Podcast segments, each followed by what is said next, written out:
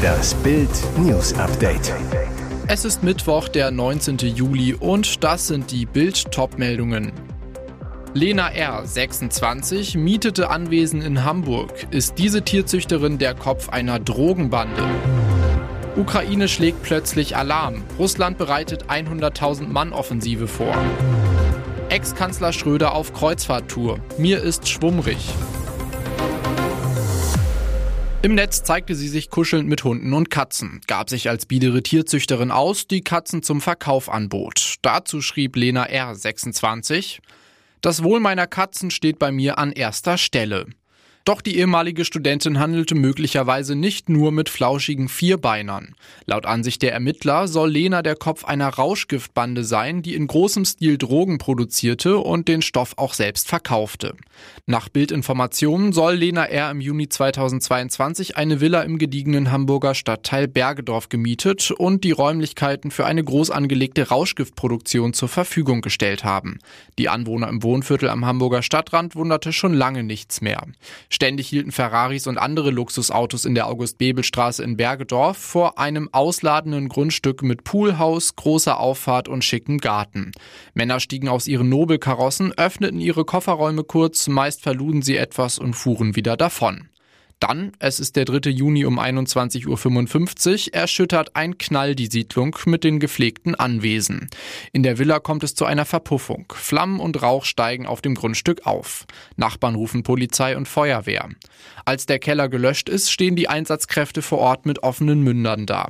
Ermittler stellen 10 Kilogramm Amphetaminpaste, etwa 2 Kilogramm Marihuana, 500 Gramm Hasch und 3.000 € sicher. Drogenfahnder des Hamburger Landeskriminalamts recherchieren über Wochen akribisch, sind nach ihren verdeckten Ermittlungen sicher, sie haben in das Nest einer Bande gestoßen, die die Drogenmafia aus der Feinsiedlung heraus versorgt haben soll. Nun sitzen Lena R. und ihre Komplizen in U-Haft. Plant Putin die größte Offensive seit Kriegsbeginn. Laut dem ukrainischen Verteidigungsministerium hat Russland eine Mega-Streitmacht im Nordosten der Ukraine zusammengezogen. In den Regionen Luhansk und Kharkiv bereite sich demnach eine Armee auf den Angriff vor, die fast so groß wie die Invasionsstreitmacht vom 24. Februar 2022 sei. Der Feind hat eine sehr mächtige Gruppierung auf die Richtung Lyman-Kupiansk konzentriert, mit über 100.000 Mann, über 900 Panzern und über 370 Mehrfachraketenwerfern, sagt Serhii Sherevati, stellvertretender ukrainischer Kommandeur für strategische Kommunikation der östlichen Militärgruppierung. Der Militär weiter: Der Feind setzte Luftlandeeinheiten ein, die besten motorisierten Infanterieeinheiten in dem Gebiet. Als zusätzliche Unterstützung gibt es Kampfarmee-Reserve, Territorialtruppen und Sturm-Z-Kompanien. Sollte das stimmen, wäre es wohl jene sagenumwobene Offensive, für die Russland seit September letzten Jahres Zehntausende mobil gemachte Reservisten ausgebildet hat, die bislang nicht in der Ukraine eingesetzt wurden. Experten fragen sich seit Monaten, wann diese Streitmacht zum Einsatz käme. Es gibt jedoch auch Experten, die die ukrainische Ankündigung einer russischen Megaoffensive in der Region für eine kluge Kriegslist Moskaus oder Kiews halten. Auf Bild-Anfrage erklärte der niederländische Online-Kriegsberichterstatter NL War Tracker: Ich habe das Gebiet um Swatowe im Auge behalten und sehe keine Anzeichen für eine so große Aufmarschbewegung. Es hat einige Transfers von mobil gemachten Regimentern gegeben, aber nichts, was die Zahlen rechtfertigen würde, die im Umlauf sind.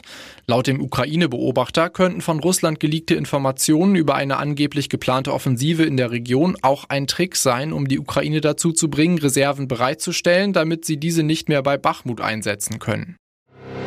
Foto aus der Tottenham-Kabine verrät dieses Detail schon Kanes Bayern-Wechsel. Vor dem Testspiel gegen West Ham United am Dienstagmittag in Perth, Australien, postete der Kane-Club ein vermeintlich unspektakuläres Foto aus der Mannschaftskabine. Unter den Spurs-Anhängern in den sozialen Netzwerken sorgte das Bild allerdings für Aufregung. Warum? Zu sehen sind die sorgfältig vorbereiteten Spinde der Tottenham-Stars in ihrer Umkleide. In der Mitte hängt das Trikot von Top-Torjäger und Bayern-Wunschspieler Harry Kane, links davon das Trikot von Star-Neuzugang James Maddison. Der englische Nationalspieler wurde gerade für 46 Millionen € von Leicester City nach Tottenham geholt und ist als neuer Leistungsträger eingeplant.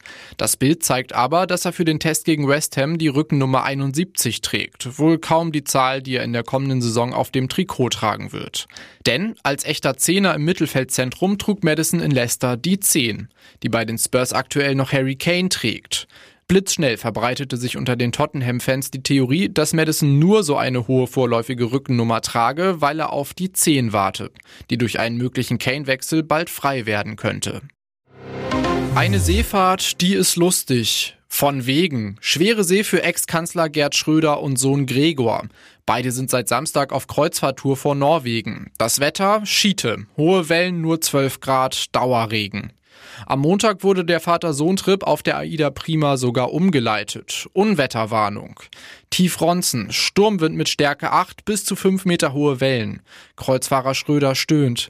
Mir ist ein wenig schwummrig. Aber gleich ein Kurswechsel? Das wäre ihm, dem Basta-Kanzler, nie passiert. Darauf ein Gläschen vom Bordwein. Sohn Gregor verzichtet, schaut weiter stumm aufs Handy. Seine Begleiter, Leibwächter und ein Ex-Gazprom-Chauffeur greifen beim Wein erst später zu. Der Promi ist Tuschelthema Nummer 1 an Bord. Aber kaum jemand spricht den Kreml-Lobbyisten zunächst an. Doch schon bald trauen sich die ersten Bordgäste, ihn anzusprechen.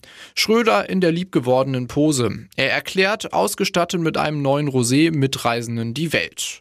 Die ersten zücken das Handy, Selfie-Alarm. So darf es gerne weitergehen.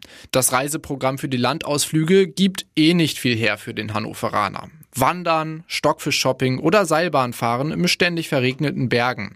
Einer der regenreichsten Städte ganz Europas. Gattin Soyon im heimischen Hannover bei 25 Grad und Sonne dürfte ganz froh sein, dass sie ihren Gerd alleine reisen ließ. Und jetzt weitere wichtige Meldungen des Tages vom BILD Newsdesk. Er machte sich offenbar einen Spaß, dann wurde er weggesperrt. Nordkorea hat einen US-Soldaten festgenommen. Der US-Bürger hatte nach UN-Angaben an einer Tour entlang des südkoreanischen Teils der entmilitarisierten Zone teilgenommen, die die beiden koreanischen Staaten trennt. Ein Augenzeuge sagte dem US-Sender CBS, die Tourgruppe habe gerade eines der Gebäude auf dem Gelände besichtigt, als der Mann laut "Haha" rief und zwischen einigen Gebäuden hindurchlief. Der Zeuge: Ich dachte zuerst, es sei ein schlechter Scherz, aber als er nicht zurückkam, wurde mir klar, dass es nicht lustig war. Und dann wurden die Dinge verrückt. Laut südkoreanischen Medien soll es sich angeblich um einen Gefreiten namens Travis King handeln. Der Leiter des Korea-Büros der Friedrich-Naumann-Stiftung in Seoul, Frederik Spohr, zu BILD: Dieser Fall ist wirklich kurios. Ersten Berichten zufolge hat sich der Mann einfach von seiner Gruppe gelöst und ist losgerannt. Über den festgenommenen Soldaten sagt Spohr: Es würde mich überraschen, wenn er Nordkorea bald verlassen kann. Für Entsetzen sorgte in den vergangenen Jahren der Fall des US-Studenten Otto Warmbier. Er wurde 2016 nach einer Gruppenreise in Nordkorea bei der Ausreise festgenommen und wegen feindlicher Handlungen gegen den Staat zu 15 Jahren Arbeitslager verurteilt. Er hatte angeblich ein Plakat geklaut. Wenige Tage nach seiner Rückkehr in die USA im Juni 2017 starb er. Er hatte damals bereits 15 Monate im Koma gelegen. Seit Tagen naht ein Ausreißer die Brandenburger Polizei. Er ist 13 Jahre alt und hat seinem Opa den Mercedes geklaut. Das Auto ist ein schwarzer Mercedes E350 aus dem Jahr 2012, Automatikgetriebe, 305 PS. Montagabend war der 13-Jährige auf der Autobahn A24 in Richtung Berlin unterwegs und fiel einer Polizeistreife auf. Da Junge und Auto zur Fahndung ausgeschrieben sind, wollten die Beamten ihn aus dem Verkehr ziehen. Auf dem Rastplatz Linomer Bruch zwischen Kremmen und Verberlin wollten sie ihn stoppen. Doch in dem Moment, als die Polizisten mit ihrem Streifenwagen auf den Parkplatz fuhren, gab der Junge Vollgas und raste auf die Autobahn weiter. Der 13-Jährige war zu Besuch bei seinem Großvater in Glienicke Nordbahn in Brandenburg zuvor. Doch am Sonntagnachmittag schnappte er sich unbemerkt den Autoschlüssel. Der Junge gilt laut Polizei nun offiziell als vermisst. Er stammt nach Polizeiangaben aus einem nicht ganz unproblematischen Familienumfeld. Das Jugendamt hat die Obhut über ihn. SEK holt Klimaaktivisten von Schilderbrücke. Sie haben den Morgenverkehr auf der B28 bei Ulm lahmgelegt. Ein Mann und eine Frau hängten sich um 6.45 Uhr an eine Schilderbrücke an der Adenauer Brücke. Die Folge: SEK-Einsatz. Polizeisprecher Joachim Schulz zu BILD: Sie saßen da oben, hingen mal am Schild, seilten sich mal etwas ab. Hintergrund: Verkehrsminister Volker Wissing war heute in Ulm. Durch die brandgefährliche Aktion habe es massive Störungen gegeben, Schulz. Wir mussten immer wieder Fahrstreifen absperren, über denen die Aktivisten hingen. Gegen 9:45 Uhr war schließlich Schluss. Ein Spezialeinsatzkommando holte die beiden von der Schilderbrücke. Sie wurden vorläufig festgenommen.